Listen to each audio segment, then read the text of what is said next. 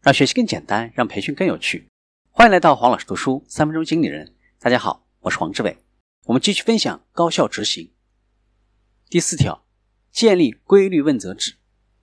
建立有规律的责任机制，一个对过去表现和未来行为计划的有规律的周期性问责。伟大的团队总是有着高水平的问责机制。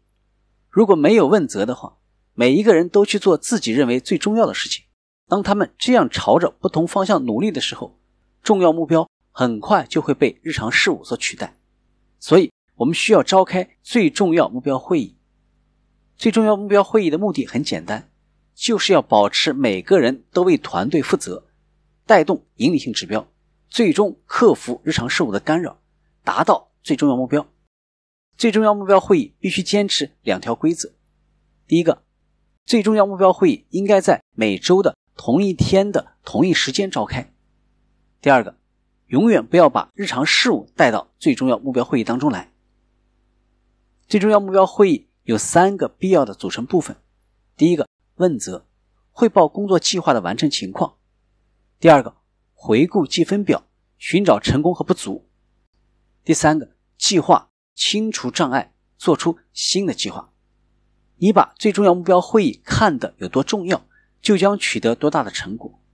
根据你的坚持，你的聚焦以及你自己做出的工作计划的完成情况，将使团队把最重要目标会议变成一个有意义的事情。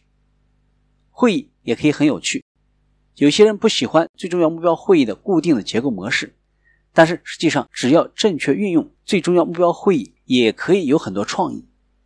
最能够激励人心的场景就是高度结构化，同时又充满了新奇和刺激这样的场景。